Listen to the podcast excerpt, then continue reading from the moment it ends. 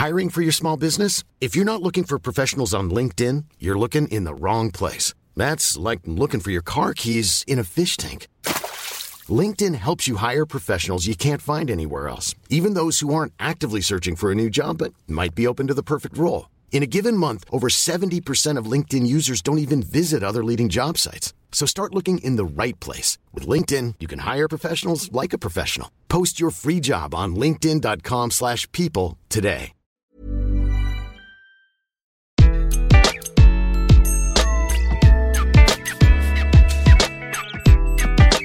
Bonjour, je suis Gaël Châtelain-Berry, bienvenue sur mon podcast Happy Work, le podcast francophone le plus écouté sur le bien-être au travail. Je vous rappelle que Happy Work est quotidien, n'hésitez surtout pas à vous abonner sur votre plateforme préférée pour être alerté à chaque épisode, chaque jour, et d'écouter ceux qui vous intéressent. Pour cet épisode, j'ai choisi de vous donner quelques trucs pour reconnaître un mauvais manager. Et oui, il y a quelque chose que j'ai constaté dans ma carrière. Toutes les personnes qui souffrent au travail ou qui font des burn-out ont une chose en commun. Ils ont un manager défaillant. Alors quand je dis défaillant, ça ne veut pas dire forcément un manager toxique qui fait exprès d'être défaillant, mais peut-être un manager qui tout simplement ne sait pas manager. Et oui, cela semble tout simple, mais c'est la réalité. Et le problème, c'est qu'en plus de souffrir au travail du fait de ce manager, les personnes qui souffrent et qui vont potentiellement faire un burn-out culpabilisent. Elles se disent c'est de ma faute. Eh bien oui, l'autorité, l'image du manager fait que ben, bien souvent on a tendance à se dire que c'est pas de sa faute. Bah oui, il est manager. Donc si l'entreprise a validé son rôle de manager, c'est que forcément cette personne est compétente et que forcément, si ça ne va pas pour moi, c'est moi qui ne suis pas compétent. Eh bien, ce n'est pas toujours le cas, voire ce n'est quasiment jamais le cas. Et comme généralement les personnes qui vont souffrir au travail vont culpabiliser, j'ai pensé que vous donner quelques trucs pour reconnaître un mauvais manager ou un manager qui ne sait pas bien manager, ça devrait peut-être vous aider à vous en sortir, à faire progresser votre manager également, car je vais vous donner bien entendu des solutions pour que cela change. Et enfin, ça devrait vous permettre d'aller mieux. Et ça, pour moi, c'est le plus important. Et donc, dans cet épisode, je vais vous donner 5 signes qui ne trompent pas. Le premier signe, et malheureusement qui est extrêmement commun, c'est le manager qui fait des emails en dehors des horaires de travail, le soir, pendant le week-end, le soir pendant le week-end, pendant vos vacances. Ce n'est pas forcément méchant, mais ce ne sont pas les horaires de travail. Et oui, avoir un pop-up de la part de son manager sur sa boîte email, et oui, ça vous remet au travail, ça vous reconnecte avec le travail. Donc il faut éviter ça. Alors vous allez me dire, oui, mais mon manager m'a dit que je n'étais pas obligé de répondre. Ok, mais alors là, ayez une petite discussion avec votre manager et dites-lui, bah écoute franchement, moi je préférais que tu fasses un envoi différé, comme ça, moi, le lendemain matin, vers 8h ou 9h, vous vous mettez d'accord sur un horaire, je peux lire tes mails et être serein. La déconnexion, c'est absolument fondamental.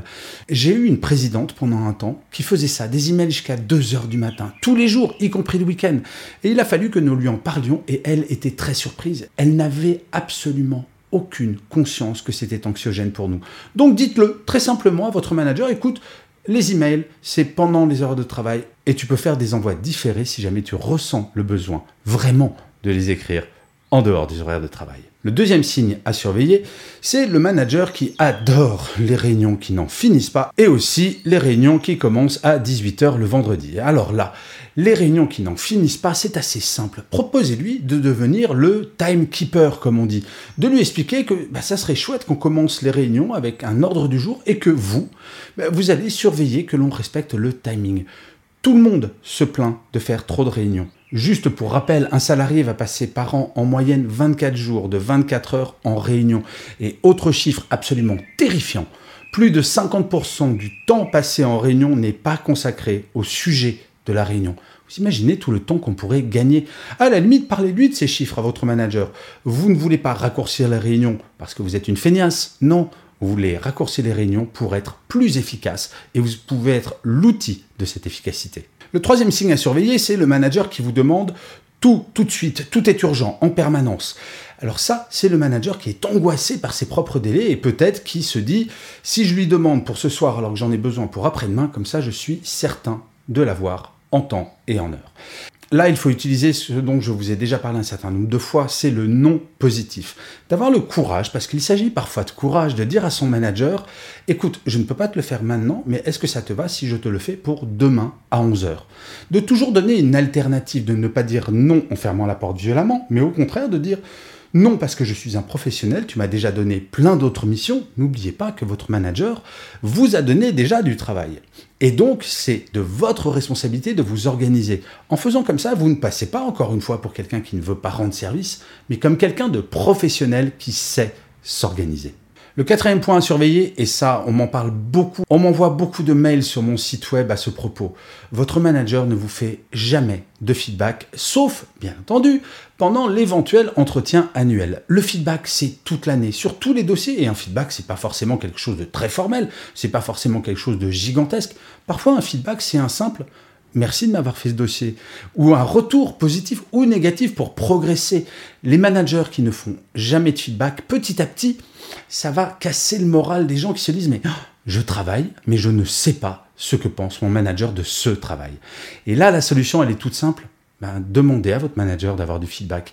Quand vous rendez un dossier, s'il ne vous fait pas ou elle ne vous fait pas de feedback, allez le voir ou la voir et dites-lui, écoute, j'aimerais bien pouvoir progresser, j'aimerais bien savoir ce que tu as pensé de mon dossier, ce que j'aurais pu faire de mieux, ce que tu as bien apprécié dans ce dossier, et vous verrez, dans 99% des cas, les managers ne le font pas parce qu'ils ne prennent pas le temps de le faire. Pour beaucoup de managers, ils n'y pensent même pas. Ce n'est pas qu'ils sont méchants, c'est juste qu'ils ne savent pas à quel point c'est important.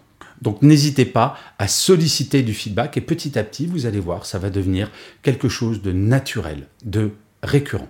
Le cinquième point à surveiller, et je sais que vous êtes très très nombreux et nombreuses à être dans ce cas, c'est le sentiment d'être sous l'eau en permanence, de n'avoir pas le temps de tout faire bien comme vous le souhaiteriez, ou même de tout faire ce que votre manager vous demande. Eh bien là, il n'y a qu'une seule solution. Allez voir votre manager pour dire, écoute, là, si on continue comme ça, je vais vers le burn-out. C'est-à-dire que si vous travaillez très tard tous les jours, y compris le week-end, pour réussir à faire tout ce que l'on vous demande de faire et que vous délivrez sans arrêt, parce que vous êtes quelqu'un d'impliqué, de motivé, personne, et en premier certainement pas votre manager, va vous dire hum, je pense que tu travailles trop. Ça, c'est vraiment le manager exceptionnel qui peut faire ça.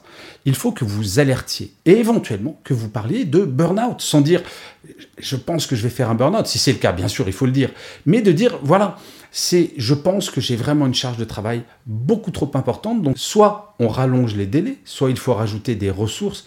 Mais en tout cas, à partir du moment où vous devez travailler, par exemple, jusqu'à 21h tous les jours, plus le week-end et parfois pendant vos vacances, ce n'est pas normal. Je rappelle que plus de 10% des salariés ont ou vont faire un burn-out. Ce sont les plus motivés qui en font. Ce sont les plus impliqués. Ce sont celles et ceux qui vont travailler le plus sans jamais se plaindre. Parce qu'encore une fois, je vous rappelle ce que je disais en introduction, bien souvent, on va culpabiliser. Si vous êtes sous l'eau, ce n'est pas que vous n'êtes pas assez productif ou productive, c'est peut-être que vous avez trop de travail. Et il faut en avoir conscience avant qu'il ne soit trop tard. En fait, vous savez, dans notre culture, nous avons un peu peur de l'autorité. Ça commence tout petit, avec nos parents, avec les professeurs. Et on se dit, l'autorité a forcément raison, donc je ne vais pas réagir, je ne vais pas dire je ne suis pas d'accord, je ne vais pas dire je ne sais pas faire, je ne vais certainement pas dire je ne peux pas faire, au risque de passer pour quelqu'un d'incompétent.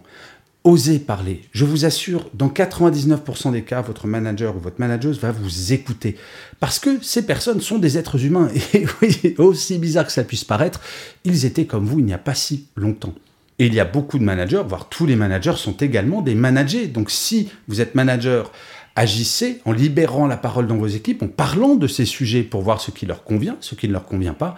Et si vous êtes manager et que votre propre manager a l'un de ces défauts, parlez-en. La libération de la parole, c'est la clé absolue du bien-être au travail. Et je finirai comme d'habitude cet épisode par une citation. Pour celui-ci, j'ai choisi une phrase de Jules Renard qui disait le véritable courage consiste à être courageux précisément quand on ne l'est pas. Et oui, c'est vrai, c'est être courageux quand tout va bien, qu'on est super à l'aise, c'est assez simple. Par contre, quand on commence à douter, par exemple, de parler à son manager, c'est pas mal d'être courageux de temps en temps et vous allez voir, c'est une habitude à prendre. Osez parler, il n'en sortira que du bon. Et petite tradition que je vais instaurer désormais, à la fin de certains épisodes, je vais citer certains commentaires que vous avez faits sur des plateformes d'écoute ou sur YouTube, parce que je vais pas vous mentir, ça me fait un super plaisir, et deux, c'est très utile pour les algorithmes et pour que Happy Work dure encore très très très longtemps. Pour cet épisode, j'ai choisi un commentaire de Philippe G qui me dit Merci Gaël pour vos podcasts toujours pertinents. Pour certains, je m'en sers comme base de travail avec mon équipe. Top. Eh bien Philippe, mille merci parce que c'est exactement cela l'objectif de Happy Work, de donner des clés, de donner des petits trucs pour les managers et pour les managers pour améliorer son quotidien au travail, pour améliorer la relation manager-manager. Et mon cher Philippe, j'espère que l'épisode qui vient de passer vous parlera parce que c'est exactement pour cela qu'il est fait. Je vous remercie mille fois d'avoir écouté cet épisode de Happy Work ou de l'avoir regardé si vous êtes sur YouTube. N'hésitez pas à mettre des étoiles, des pouces levés, à vous abonner sur votre plateforme préférée. Comme je le disais, c'est extrêmement important pour que Happy Work continue très longtemps. Je vous dis rendez-vous à demain parce que, eh oui, Happy Work, c'est une quotidienne. Et d'ici là, plus que jamais, prenez soin de vous.